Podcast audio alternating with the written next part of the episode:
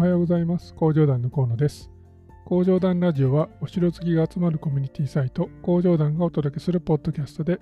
最近報道されたお城や歴史関連のニュースをざっくり紹介する番組です。2022年2月7日は盛岡城復元へ報奨金。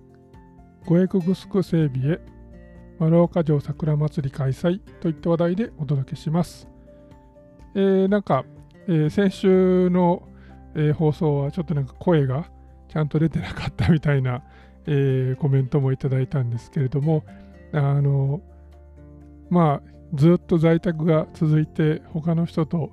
喋、えー、ること自体が、減っていくとですね、だんだんなんで声が、えー、出ないというかですね、その喉が、なんていうの、あの、休んでしまうというか、えー、まあ、本域で声をなかなか出してないっていうのが、えー、まあ、ポッドキャストにも響いてるのかなっていう感じなんですけれども、まあ、一応、なんていうかその、まあ、打ち合わせの回数自体やっぱりこのコロナの感染者数が増えたっていうのもあって、まあ、うちに来ていただく打ち合わせは今年に入ってからは、ま、ま、ぐっと減ったというか、まだ今先月、今月、1月、2月で、えー、うちに誰かが来たっていうのは2回ぐらいですかね。で、まあまあ、電話で話すのはまあ、2、3日に1回とか、それぐらいでっていう感じなんで、本当になんか、声を発して誰かと喋るっていうのは、まあ1日に1回歩かないかぐらいになっちゃってるっていうのが現状で、まあ、これはいかんなと、自分でも思ったりもするんですけれどもまああのだからといってねそのえー、まあどうということもない話をあのまあポッドキャストで毎日流すのもまあまあ、お互いの時間の無駄にもなっちゃうので、まあ、なんかあの実りのあるというかねその意味のある、えー、話ができたらいいなというふうには、えー、思ってます。まあ、これは動画も含めてですけどね。で、えー、まあえっと、ここ数週間ずっと、あ、JTB の、ま、ツアーを、ま、募集はしてるんだけれども、ま、なかなか工場団としてというか、まあ、僕として、えー、積極的にまあ、呼びかけづらいんだよね、募集をかけづらいんだよねっていう話を、ま、してきたんですけれども、まあ、そうもまあ言ってられないというか、まあ、ね、せっかく、まあ、一緒にやってるのもありますし、でまあ、ツアーっていう、まあ、仕組み自体が、えー、まあ、前もって前もってこう手配をしなければいけないっていう、まあ、事情も、まあ、よく分かっているので、まあ、そういう意味でも、まあ、ちょっとちゃんと、まあ、工場団としても、えー、積極的に募集をかけようと。いう、まあ、ようやくま腹がくれたというかですね、まあ、これだけその感染者数が増えてても、うんまあ、いや、実際のところ、本当に、あのまあ、近いところにも、まあ、知り合いの知り合いぐらいのところに感染者が出ていたりとか、濃厚接触者が出ていたりとかっていう話が聞こえてくるので、まあ、そんなに楽観視しているわけではないんですが、ま、とはいえ、まあ、ずっとね、その、縮こまってるわけにもいかないっていう、その、ことも、まあ、あるので、まあ、なので、まあ、実際には、えー、開催できないかもしれないんですけれども、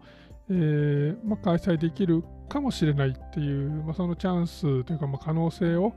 えー、がある以上は、まあ、しっかり募集をして、えー、こうと。でまあ、ダメならダメで、あのまた仕切り直せばいいかなというふうには、えー、思ってます。このツアー事業っていうのは、まあちょっと、うん、なんかせっかくね、あのうまく、まあ、準備というかセットアップまではできたんだけれども、まあ、なかなかそのタイミングで、まあ、コロナが、まあ、まあ、やってきてしまったということもあって、まあ、出花をくじかれた感のある、まあ、取り組みではあるんですけれども、まあ、ただ、あの先の長い話というか、まあ、中長期的に見ていったときに、まあ、工場団が、まあ、JTB と組んで、まあ、定期的にツアーを開催していくっていうこのモデルが、えー、実現できればあのそれはもう本当に、うんまあ、僕らにとってだけではなくて、まあえー、利用者の皆さんにとっても、うん、きっといいあの、まあ、制度というか仕組みになると思っているので、まあ、そこに向けて、まあ、一つずつ、まあ、現状に、まあ、合わせながらではあるんですけれども、まあ、取り組んでいければいいかなというふうには、えー、思ってますので、まあ、ぜひぜひ、えー、まあ、開催できるか、本当にあの繰り返しになりますけど、開催できるか分かんないんですけども、えー、予定のあのつく方は、えー、申し込んでいただければ嬉しいです。で、あと、えっ、ー、と、まあ、あの本気でね、その募集をするっていう、え、ことを決めた以上は、まあ、できることは全部やろうと、え、思っているので、えー、工場団テレビの方でも、まあ、今回、まあ、ツアーで、え、訪問する、まあ、彦根城とか犬山城の、まあ、触りというかね、そのちょっとだけでも魅力を伝えて、まあ、みんなで一緒に見に行きましょうといった体の、え、番組をあのやろうというふうに思ってます。で、まあ、これは前々からその、えーまあ、年末の、あのライブのなんか画質がめちゃくちゃ悪かったっていうのがとても気になっていて、でまあ、その、えーま、チェックというか、あのま、見直しを、ま、ちょうどやりたかったので、まあ、だったらま一石二鳥ということで、えーま、ライブでまやりつつ、えま、皆さんの、まあ、質問とかにもまあ答えながら、ま、やれたらいいなというふうに思ってますので、であと、まあ、えー、事前に、えーまあ、前回のようにあのアンケートを、まあ、受け付けておいて、でまあ、そのコメントを番組中に読み上げるといった形で、まあ、僕の負担も、えー、も下げれるといいなというふうに思ってますので、えー、ぜひぜひあのアンケートの協力も、えー、お願いいたします。というような、えー、前置きで今週のニュースの方に、え、入っていきたいと思います、えー。最初のニュースなんですけれども、えー、これは岩手日報に出ていた記事で、盛岡城復元へ報奨金22年度市方針資料提供者にというタイトルでした。えー、内容は、えー、盛岡市は2022年度国指定史跡盛岡城跡の、えー、建物復元のための資料収集に報奨金制度を創設する方針を固めた。本丸の2階櫓などの移行復元に向け建物の構造などがわかる資料の提供者に支払う。市は資料提供者や文化庁との協議に向けた助言を受ける専門家らに支払う報奨金として関連経費約1000万円を盛り込んだ22年度一般会計当初予算案を市議会3月定例会に提案する見込みと。いうような内容なんですけれども、盛岡城は今、えー、石垣は残っているので、まあえー、本丸周辺の、えー、まあ、なんていうかその構造とか縄張り自体は、えまあ、ほぼほぼあの綺麗に残っているんですが、え、建物は確か一切なかったと思います。なので、まあ、そこに、あのまあ、本丸の2階櫓とかの、えまあ、建物を、復元しようという、話が、出てるということみたいですね。で、えーま、資料を出したら1000万円もらえるというわけではなさそうで、まあ、他のなんか専門家に払う、まあ、そのえー、費用も含めての1000万の予算っていう感じなので、まあ、まあ、ちょっと、あのー、まあ、仮にね、その古写真とか、えー、を、まあ、提供したところでいくらもらえるのかちょっとわかんないんですが、まあ、んまりなんか過去の、えー、事例を見てても、まあ、こういう報奨金とか懸賞金を、えー、積んだから資料が出てくるかっていうと、まあ、そういう感じではないですよね。であもちろんあの、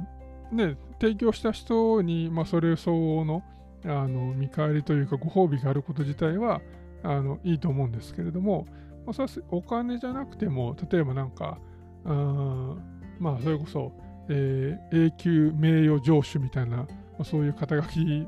でその、えーまあ、仮に有料であの入れるんだとしたら、それをまあ生涯無料にしてあげるとか、なんかそういうまあ名誉的な、名誉職的なあの褒美でも全然いいと思うんですけれども、まあ、何かしらのあの褒美を、まああげるっていうのはとてもいいことだと思います。で、えーと、実際には過去のケースでこういった、まあ、資料があの出てくるっていうのは、まあ、偶然出てきたっていうケースがまあ一番多いんですけども、まあ、そのきっかけになるのは割と大河ドラマだったりもするんですよね。で、えー、過去の、まあ、ケースでもそれこそ、えっと、風林火山だったかな？あのの大河ドラマをやってた時に山本勘介に、まあ、関する、えーまあ、資料が発見されたとか、まあ、山本勘介っていうのはもともと何ていうかその実在したかどうかは分かんないような、まあ、フィクションとして何ていうかその、えーまあ、フィクション説もある、えーまあ、武将だったんですけれどもあの、まあ、どうやら実在したっていう、まあ、手紙かなんかが出てきたっていうことで、まあ、実在したことが、まあえー、ほぼ証明されたっていうのがあったんです。で、この資料が、手紙が出てきたのが、まあ、大河ドラマがきっかけだったっていうのもあったりするので、まあ、割とそういう方の、あので、まあ、注目を集めて、まあ、隠れてたというか、その、まあ、奥に片付けられていた、しまわれていた資料が表に出てくるみたいなのがあの多いですよね。まあ、報奨金、懸賞金でいうと、高松城も確か今ね、あの天守を、えー、再建するっていうので、えー、あそこは確か3000万とかっていうのがちょっと調べたら、えー、書いてあったんですけれども、あの高松町の天守は、えー、確かその記録上は、まあ、殻作りの、えー、天守だったはずです。で、えー、なので、まあ、えー、小倉城とか、まああいう、まあ、ちょっと天守の最上階が、えーまあ、4層目というか、その1個下のフロアよりも、えー、張り出している、ちょっと頭でっかちな感じのあの天守の、まあ、建物の構造なんですけれども、その天守を復元しようっていう話で、えー、まあなんか資料を見つけ、まあ多分古写真とかそういうのを集めてたと思うんですけども、そういう、まあ、外観がわかるものですよね。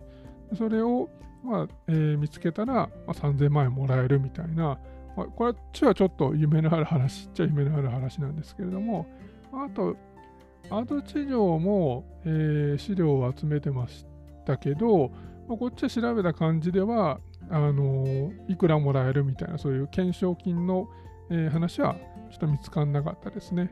まあ、今のところ、アート地上の、ま、資料があるとしたら、えー、国内よりもむしろヨーロッパに、まあ、あるんじゃないかっていう話が出てるので、まあ、そういうその、まあ、ヨーロッパで見つかった時に、まあ、そのまあおそらくはなんか屏風絵とかそういう形になってると思うんですけれども、まあ、それをまあまあ市か県かの予算で買うみたいな話は、まあ、多分出てくるんだと思いますけど、だかそういう意味でも、まあ、うんまあ、なかなかね、この資料を集めるっていうのは本当に難しい話なんですが、まあ、集めてますよっていう情報自体をね、あの広く、まあ、工場団でも告知してあげれるといいなっていうふうには思うし、なんか、うん、単純に集めてますよだけじゃなくてね、その整備をしてどういうふうにしたいのかとか、まあ、なんかそういう話も、あの現地のね、まあ、担当者、まあ、教育委員会の方なのか、えーまあ、文化財担当者なのかちょっとわかんないですけど、まあ、そういう方に、まあ、聞いて、えーまあ、例えば工場団テレビに出ていただくとかね、そういうのも今後やっていけるといいなというふうにはえー、思います。はい、えー、で次の話題なんですけれども、うんとまあ、このラジオでは、まあ、沖縄の 話がよく出てくるんですけども、あの今日もちょっと沖縄の、多分沖縄の話が多いというか、この琉球新報とか、えー、沖縄タイムスとか、あの辺の、あのまあ、地元メディアが、まあ、グスクについてのあのニュースをしっかり取り上げて、えー、まあ、ネットに、ま配信してるっていうのが、まあ、結果として、ま僕の目に留まりやすいっていう話なのかなと思います。で、もちろんね、他の、あの、まあ、さっきの東北系の、まあ、岩手日報とか、あるいは、えー、東なんとかとか、まあ、あの東北系のその地元メディアとか、えーまあ、他にもね、北陸だったり、まあ、中部だったり、まあえーまあ、広島、九州、四国といった、まあ、各地域の、えー、地方メディアでもお城の話題っていうのはまあ取り上げてはいるんですけどただあんまり中身が書いてなかったりあとその会員じゃないとその購読者じゃないと、えー、読めないっていう記事が多くてだからまあ全文全文どころか本当に冒頭のなんか、えー、100文字200文字しか読めなくて僕自身もいまいちうんそのそれだけではあの記事の内容がよくわからなくて紹介しづらいっていうのがあるので、まあ、沖縄の場合は、まあ、全文公開されていてあの、まあ、しっかり、ま、記事として、えーま、読めるっていうのが、ま、多分沖縄の話題が多くなってしまっている、まあ、背景かなというふうには思います。だからこの基本的にこのラジオでは、まあ、お城ニュースでは、ま、取り上げにくいようなあの、まあ、写真が、えーま、写真とかチラシのね、え、画像が用意できないとかっていうのを含めて、うん、ちょっとこれはお城ニュースでは書けないけれども、まあ、お城の話題だし、まあ、紹介しようっていうのを、えー、スタンスにしてるんですけれども、うん、紹介が難しいっていう、その記事はあるけど紹介は難しいっていうのが、まあ、まだまだあるなというのが、まあ、正直なところですよね。だからまあ僕としては、ね、その、まあその新聞の、まあ、役割が別に、えー、観光客を呼び込むためではないっていうのも、まあ、重々承知はしてるんですけども、まあ、であれば、うんまあ、観光協会があのそういう情報を積極的にこうあの記事の体裁で出していくとかですね、ま、そういう、う、なんか来てほしい人たちが積極的に出してくれると紹介しやすいんだけどなというふうには、え、思ってます。で、え、話を戻すと、え、これは琉球新報デジタルに載ってた記事で、えー、五エクグスク整備へ琉球独自の聖地アマミクヌムイ追加指定受け沖縄市というタイトルです。えー、内容は沖縄市白前町の国指定名称アマミクヌムイの一つである五エクグスクについて市は2022年度内にも整備基本計画を策定する。この地域が19年に琉球独自の特徴を持つ聖地奄美クヌムイに、えー、追加指定されたことを受けた取り組み。ゴイクグスクは戦後の米軍主導による開発で遺構も含めてほとんどが消失したが1955年に廃所が再建され地域の祈りの場として住民生活に根付いている案内板など関連設備を整備した上で琉球独自の聖地として保護しその価値を後世に伝える体制づくりを進めるといった、まあ、内容でした。で、えー、この奄美区ヌモイっていうのが、まあ、全部カタカナなんですけども、えー、奄美区ヌモイってていうのはこの、えーまあ、何かっていうとですね、この、えーまあ、琉球を、ま、作った神様が、えー、奄美区と、えー、琉球創生の神奄美区という人が、まあ、いてですね、でこの人が、まあ、なんか天から降りてきて、で、えーまあ、琉球っていうものを、まあ、作りましたという、まあ、伝承というかなんかまあ伝説みたいなのが、まあ、あるんですよね。で、えー、もうこの奄美区が、えー、作ったその、まあ、いくつかの、まあ、琉球各地にあるいくつかの聖地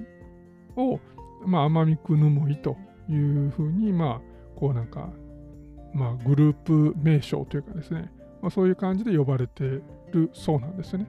で、まあ、無意っていうのも、えー、なんか琉球の言葉ではなんか高く盛り上がったところ、まあ、岩山とか、まあ、そういう感じの意味を、えー、持つ言葉らしいので、まあ、奄美区が、まあ、そうやって、選んだ、まあ、そういう盛り上がったところを、え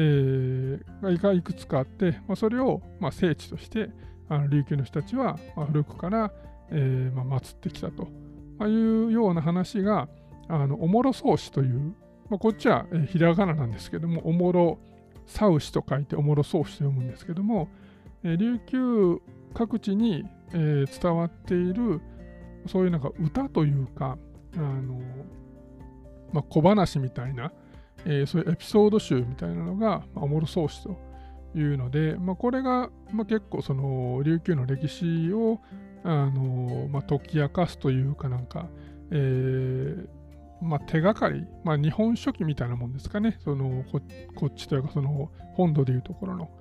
そういうなんか古事記日本書紀に相当するようなものが、琉球の場合はおもろ宗師というもので、でここに書いてある、まあ、神さんの話とか、まあ、どこどこで何々が起きましたみたいなのをあの元に、えーまあ、琉球の歴史というものが、ま、特に古い時代の琉球の歴史というものが、ま、語られていて、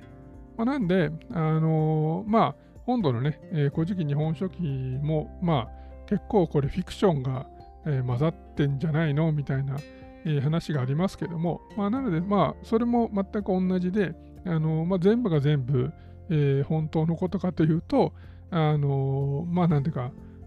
まあ、そうとも言い切れないんですけれども、ただまあ、そういう、あのまあ、神様を割と、えーまあ、大事にしてる、あの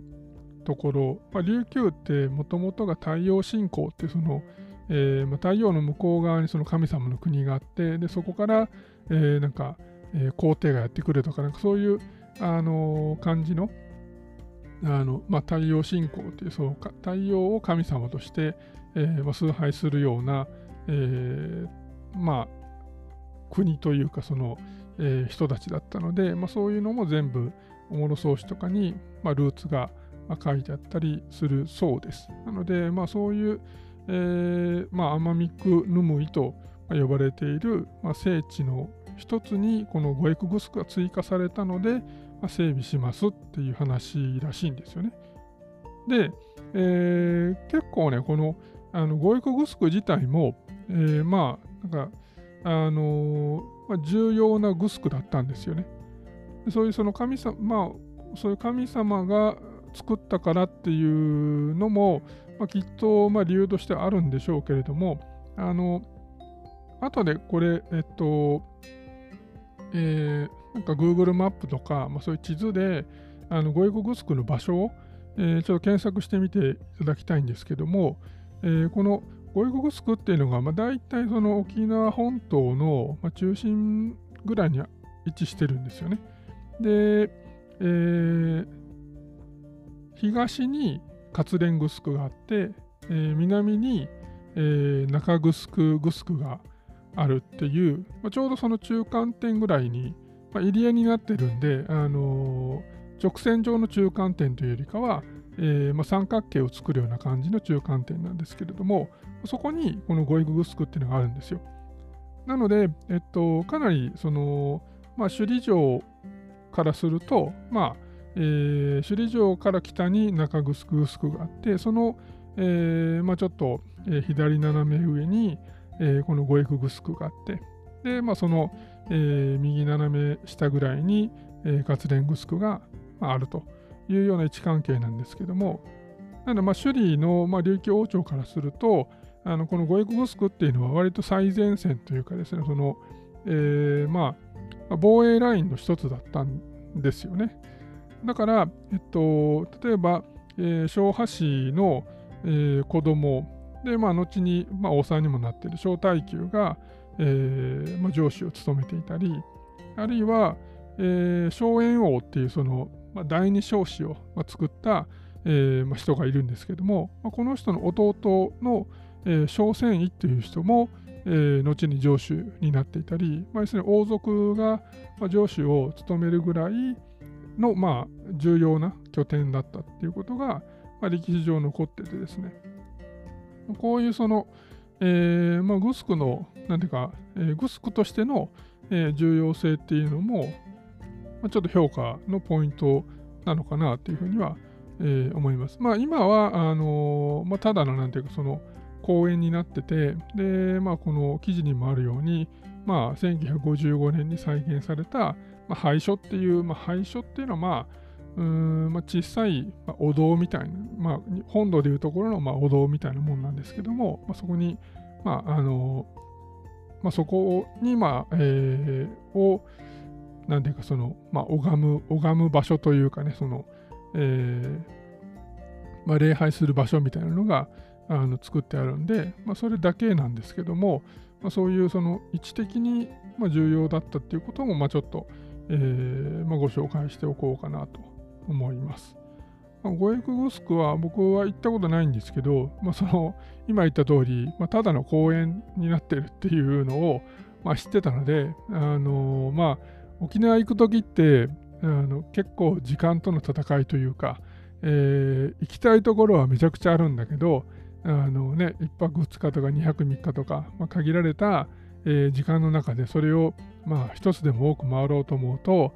まあ、ただの公園になってる、まあ、グスクっていうのはどうしても優先度が下がるというか後回しになってしまうので、まあ、僕はいまだに、まあ、あの存在はもちろんしてたんですけど行ってないんですけどで、まあ、こういうのを、まあ、見ると、まあ、ちょっと立ち寄っとけばよかったかなっていうあの気は、えー、しますね。だから次行くときあったら、えー、ちょっとね、あのまあ、立ち寄ってもいいかなというふうには、えー、今は思ってます。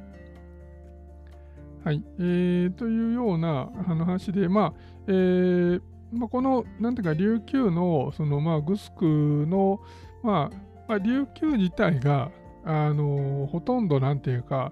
えー、まあ、今でもそうなんですけども、あんまりその人が住める場所っていうのは多くはないんですよね。あの基本的に、まあえーまあ、岩山というか、まあ、特に南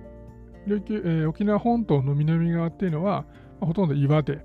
で、まあ、北の、まあ、ヤンバルと呼ばれるようなエリアは、まああのまあ、土だったり、まあ、木だったりが生えてはいるんですけども、まあ、特にこの南半分っていうのは、まあ、全体的に、まあえー、海底から隆起した、まあ、あの岩山が、まあ、そのまま島となっているので、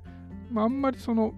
あの人が住める場所も、うん、多くはないしなので、まあ、グスクっていうのもあの、まあ、結果として、まあ、今のその住宅地と、まあ、ほぼほぼかぶっているというかですねあの、まあ、そういうところにしか、まあえー、軍事拠点もまたは住宅地も、まあ、作れなかったっていう話なんですが、まあ、そういう意味でもあの訪問は割としやすいんですがあの、まあ、なかなかその開発によって、まあえーまあ、戦争とあとその後のあの、まあ、人口増加に伴う開発によって、まあ、移行がほとんどなくなってしまっている、まあ、グスクも多いのであのなかなかそのきちんと、まあ、残ってるのはそれほど多くないんですよね。まあ、世界遺産になってるようなところぐらいしか多分、うんちゃんと、まあ、グスクとして、まあ、全貌全容が残ってるところはないんじゃないかな。あとはもう本当に部分的にあの残ってるっていうような感じかなっていう話なんですけど、まあ、ただ、やっぱその位置関係を見ていく上では、まあ、今ね、その公園になってるところとかも含めて、位置関係を見ていくと、あのその時その時の、まあえー、琉球内の豪族の、えーまあ、関係性とか、あるいは、えー、琉球っていうのは、えまあ、三山時代って言って、まあ、3つの勢力に分かれて、琉球の中での三国志みたいなのがあったんですけども、まあ、そういうのの、何か、最前線がこの辺にあったんだな、みたいなこととかも、見えてくるので、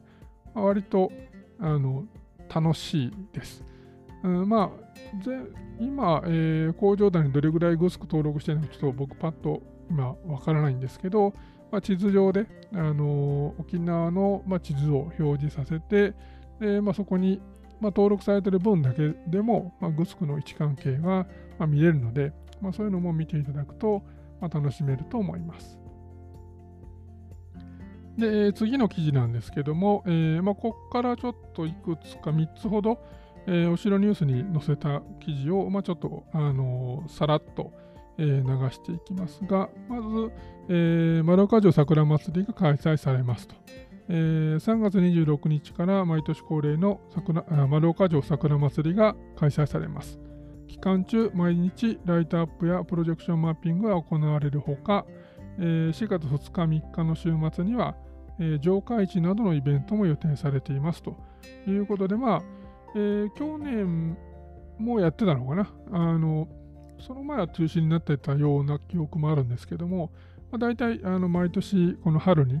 えー、丸岡城も、えー、桜の名所なので、あのまあ、その桜が咲いている時期には、えー、この丸岡城桜祭りというのが、え、開催されるんですけれども、で去年から確かプロジェクションマッピングが始まったんじゃないかな。で、えっ、と、これ祭りの後も、え、しばらくは確か1日2回ぐらいはやってくれてるはずなので、あの、まあ、えー、間に合わなくても、例えばゴールデンウィークとかに行ければ、えー、見れる、見れたと思います。で、まあ、ちょうど、あのー、この時期に今、えー、僕の方で丸岡城と進めてる、まあ、あるプロジェクトがあってですね。で、まあ、今の予定だと春に、まあ、これも感染者の、まあ、状況次第であるんですけども、まあ、春にやれたらいいねって話をしているので、まあ、ここに間に合えばいいなという感じで、えー、進めてます。それができるとなったら僕もあの現地に入ってあの、まあ、取材をするつもりなんで、まあ、僕が行くとなったら、まあ、なんかイベントで、まあ、イベントというほどではなくても、まあ、ちょっとした集まりみたいなのがやれたらいいなというふうには思ってます。で、次の記事が、えー、大賀城跡発掘調査報告会の開催というのが、えー、3月21日、えー、文化の里花咲ホール多目的ホール、ん？なんかホールホールになってるけど、において、えー、令和3年度大賀城跡発掘調査報告会が開催されます。えー、加藤正文先生の講演会もあるそうですということで、このなんか大賀城、まあ、大賀城っていうのは美濃守護の、えー、土岐市の居城ですよね。で、この、えー、大賀城がある岐阜県の山形市っていうところと、えーまあ、そこにいらっしゃる、まあ、議員の方と去年ちょっとつながりができて、でそこからまあニュースが、えー、定期的に送られてくるようになったんですけれども、あのちょっと話を聞いてると、結構この、まあ、大賀城自体はね、あのー、まあ、皆さんもキリンが来るで、えーまあ、それこそ、え、ー、と、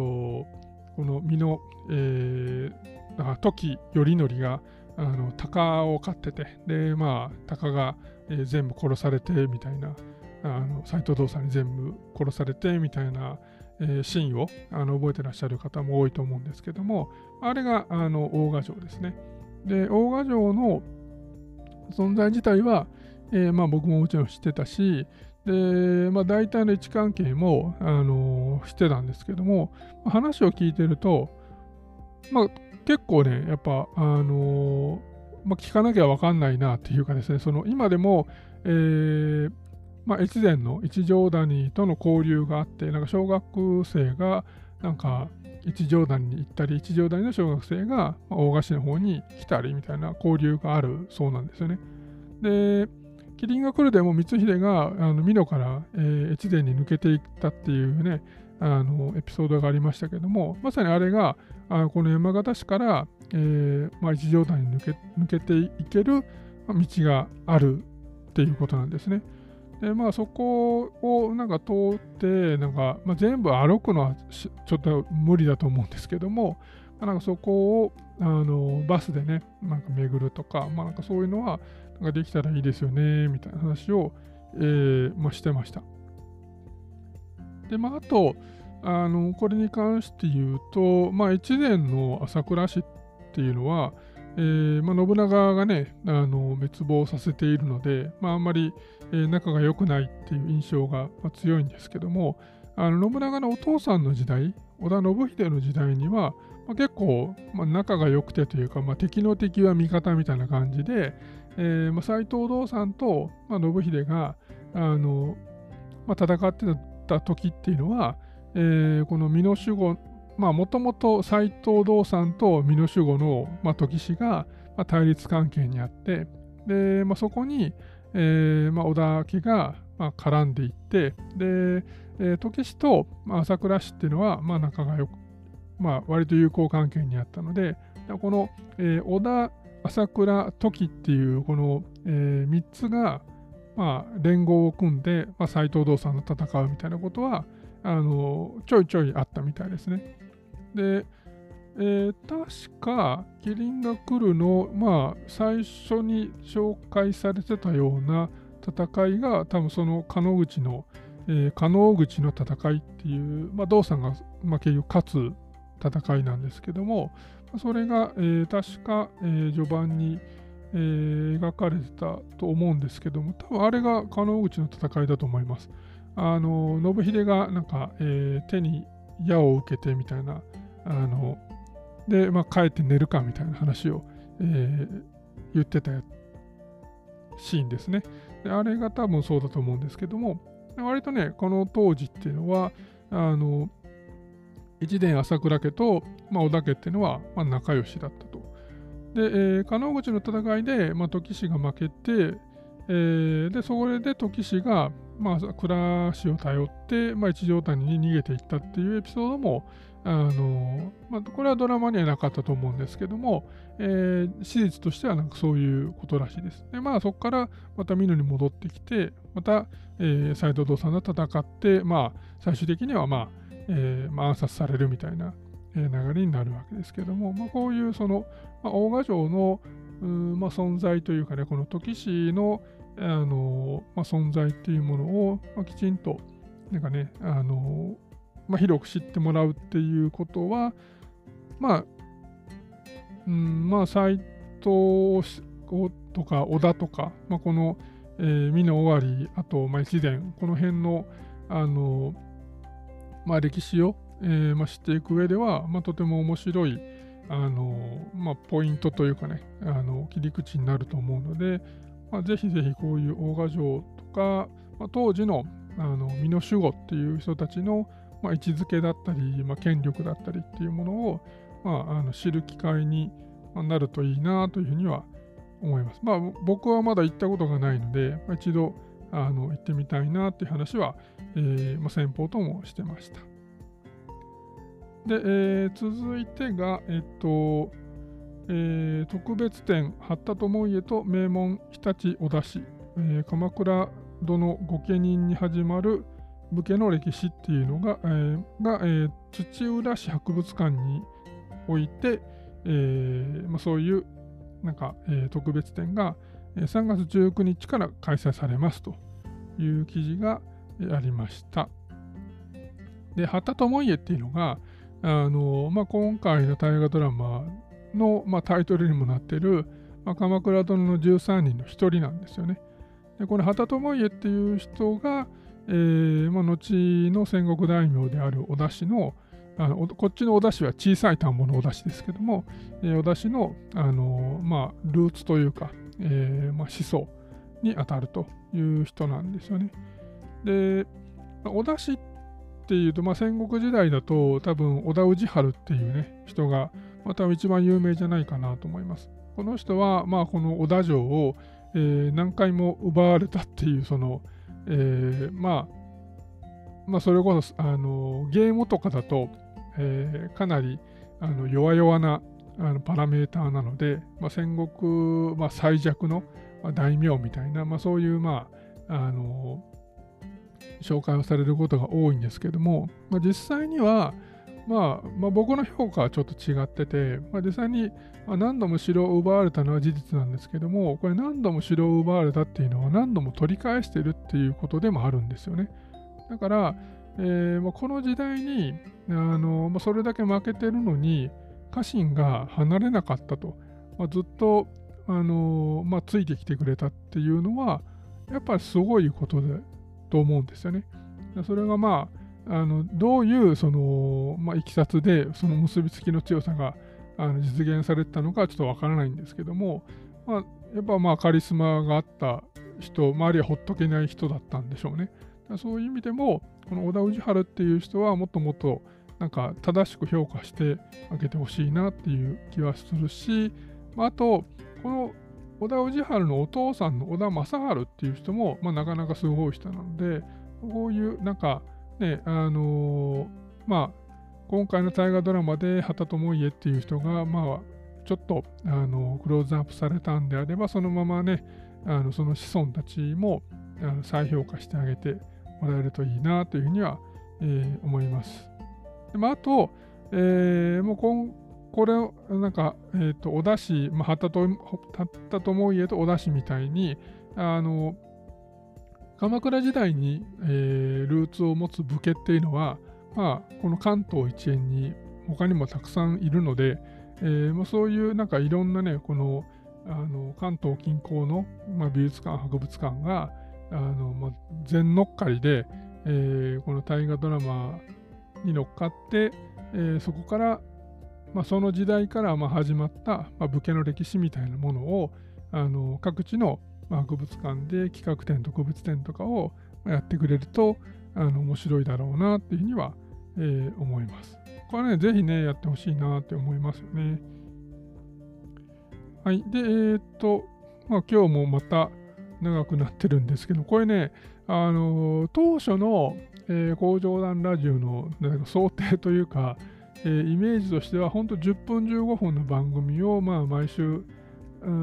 やれればいいなっていうふうに思ってたんですよね。で、まあ、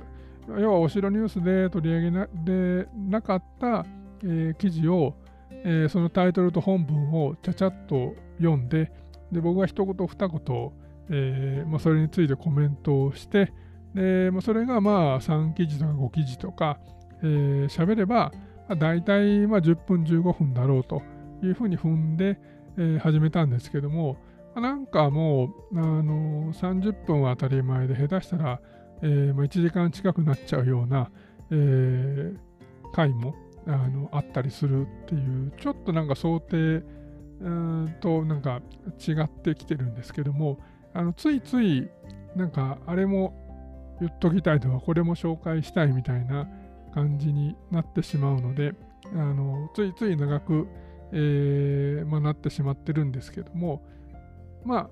なるだけその無駄な情報というかその、えー、関係ない情報はあのそぎ落とすようには心がけているので、まあ、ぜひぜひ、えーまあ、聞いていただけ、聞き続けていただければ、え、ありがたいです。で、えー、最後の記事なんですけれども、これは静岡新聞のサイトに上がってた記事で、えー、2023年大河どうする家康浜松誘客へ官民取り組み確認というタイトルの記事が上がっていました。で内容は、えー、2023年放送予定の大河ドラマ「どうする家康」を契機とした観光振興を目指す浜松市の官民連携組織家康プロジェクト推進委員推進協議会は、えー、4日初めての総会をオンラインで開いた誘客用のグッズ制作や交通輸送実施計画の策定など分野別の今後の取り組み方針を確認した。誘客宣伝分野では、ポスターやパンフレットの作成をはじめ、旅行ツアー商品の造成支援に取り組む円滑な交通輸送を実現する誘導サインの制作、えー、中心市街地への PR 用の旗掲出、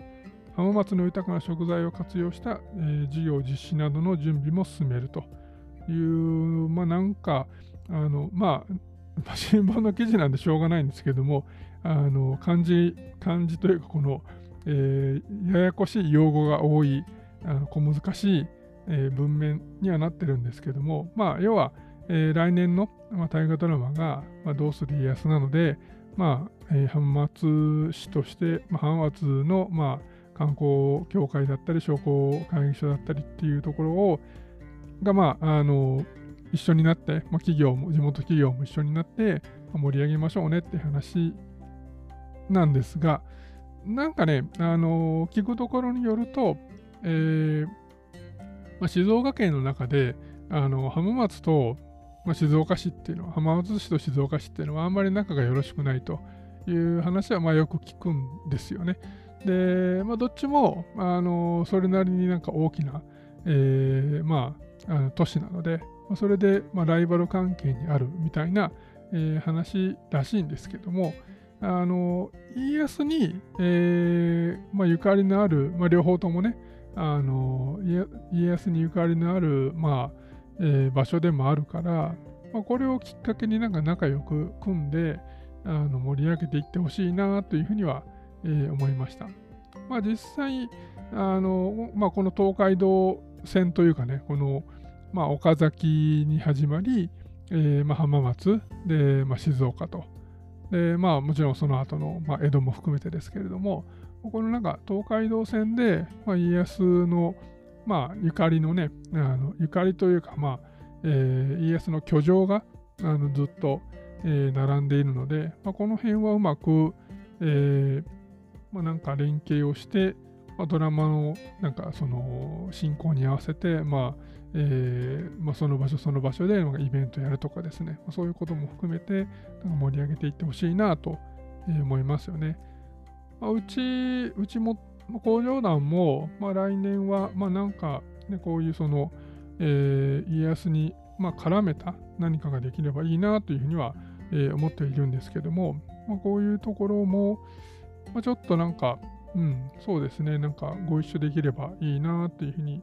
まあ、全くのノーアイデアですけれども、ちょっと話をしてみてもいいかなというふうには思いました。っ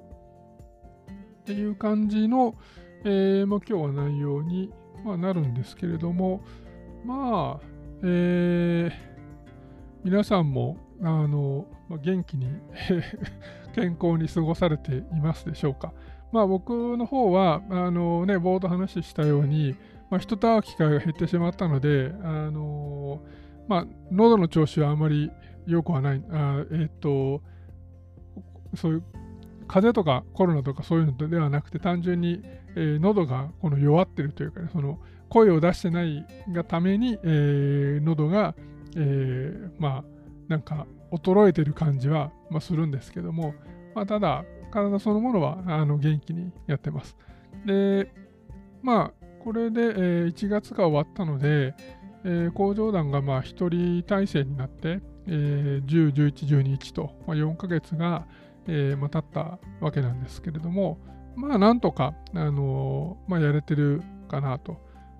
いう、まあ、感じです。で、まあ、もちろん、あのー、まあ、全て、まあ、準備と、あまあ、ある程度の、まあ、目論みがあって、えーまあ、一人体制に、まあ、持っていったので、まあ、そういう意味ではまあ予想の範囲内で、まあ、推移してるっていう感じではあるんですけども、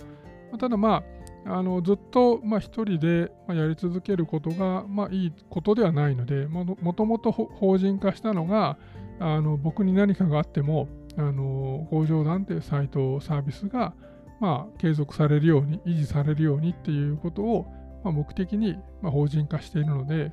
まあ、一人のままだとね、あの個人でやってることと、まあ、全然関係、関係関関わりがないし、あのまあ、それこそ、えー、ただの税金対策みたいな、その節税のために法人化したのかみたいな話になってしまうので、もうそういう意味では全くないから、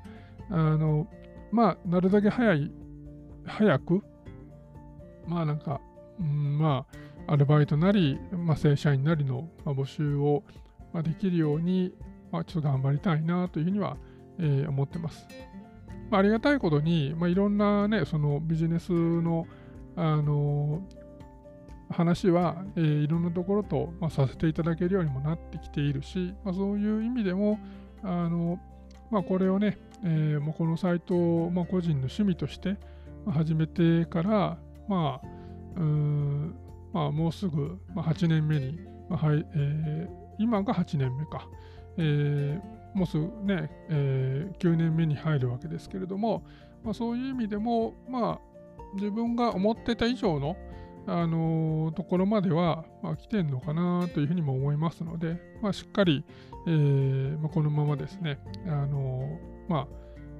まあ、身の丈に合ったことを、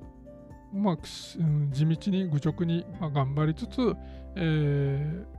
ー、もともとま、たくさんの人に喜んでいただけるようにしていきたいなと思っています。まあ、そういう意味でも、あのまあ、とにもかくにも、ま、健康第一なので、えーま、しっかりね、あのま、栄養をとって睡眠とってみたいなところは、えー、これまで以上に心がけていこうと、えー、思っています。まあもうすぐしたら、まあ、僕の、まあ、一番辛い時期の花粉症が、えー、始まってしまうので、まあ、花粉症が始まると、まあ、本当にまあ、いろんなパフォーマンスがもう半分以下に、えー、落ち込んでしまうので、まあ、このラジオももしかしたら、えー、毎週継続できないかもしれないんですけども、えーまあ、とにかく、あのまあ、ちょっとでも、えー、このマイナスがね、え小さくなるようにあのしっかり、えー、日々を、まあ、過ごしていきたいと思います。まあ、皆さんも、えー、ぜひぜひ、あの今週もね、えー、今週だけじゃないですけれども、まあ、まずは目先というか目の前の、えー、ことを、まあ、しっかりやるという意味でも、えー、今週もしっかり、えー、乗り切ってください。えーではまた来週お会いしましょう。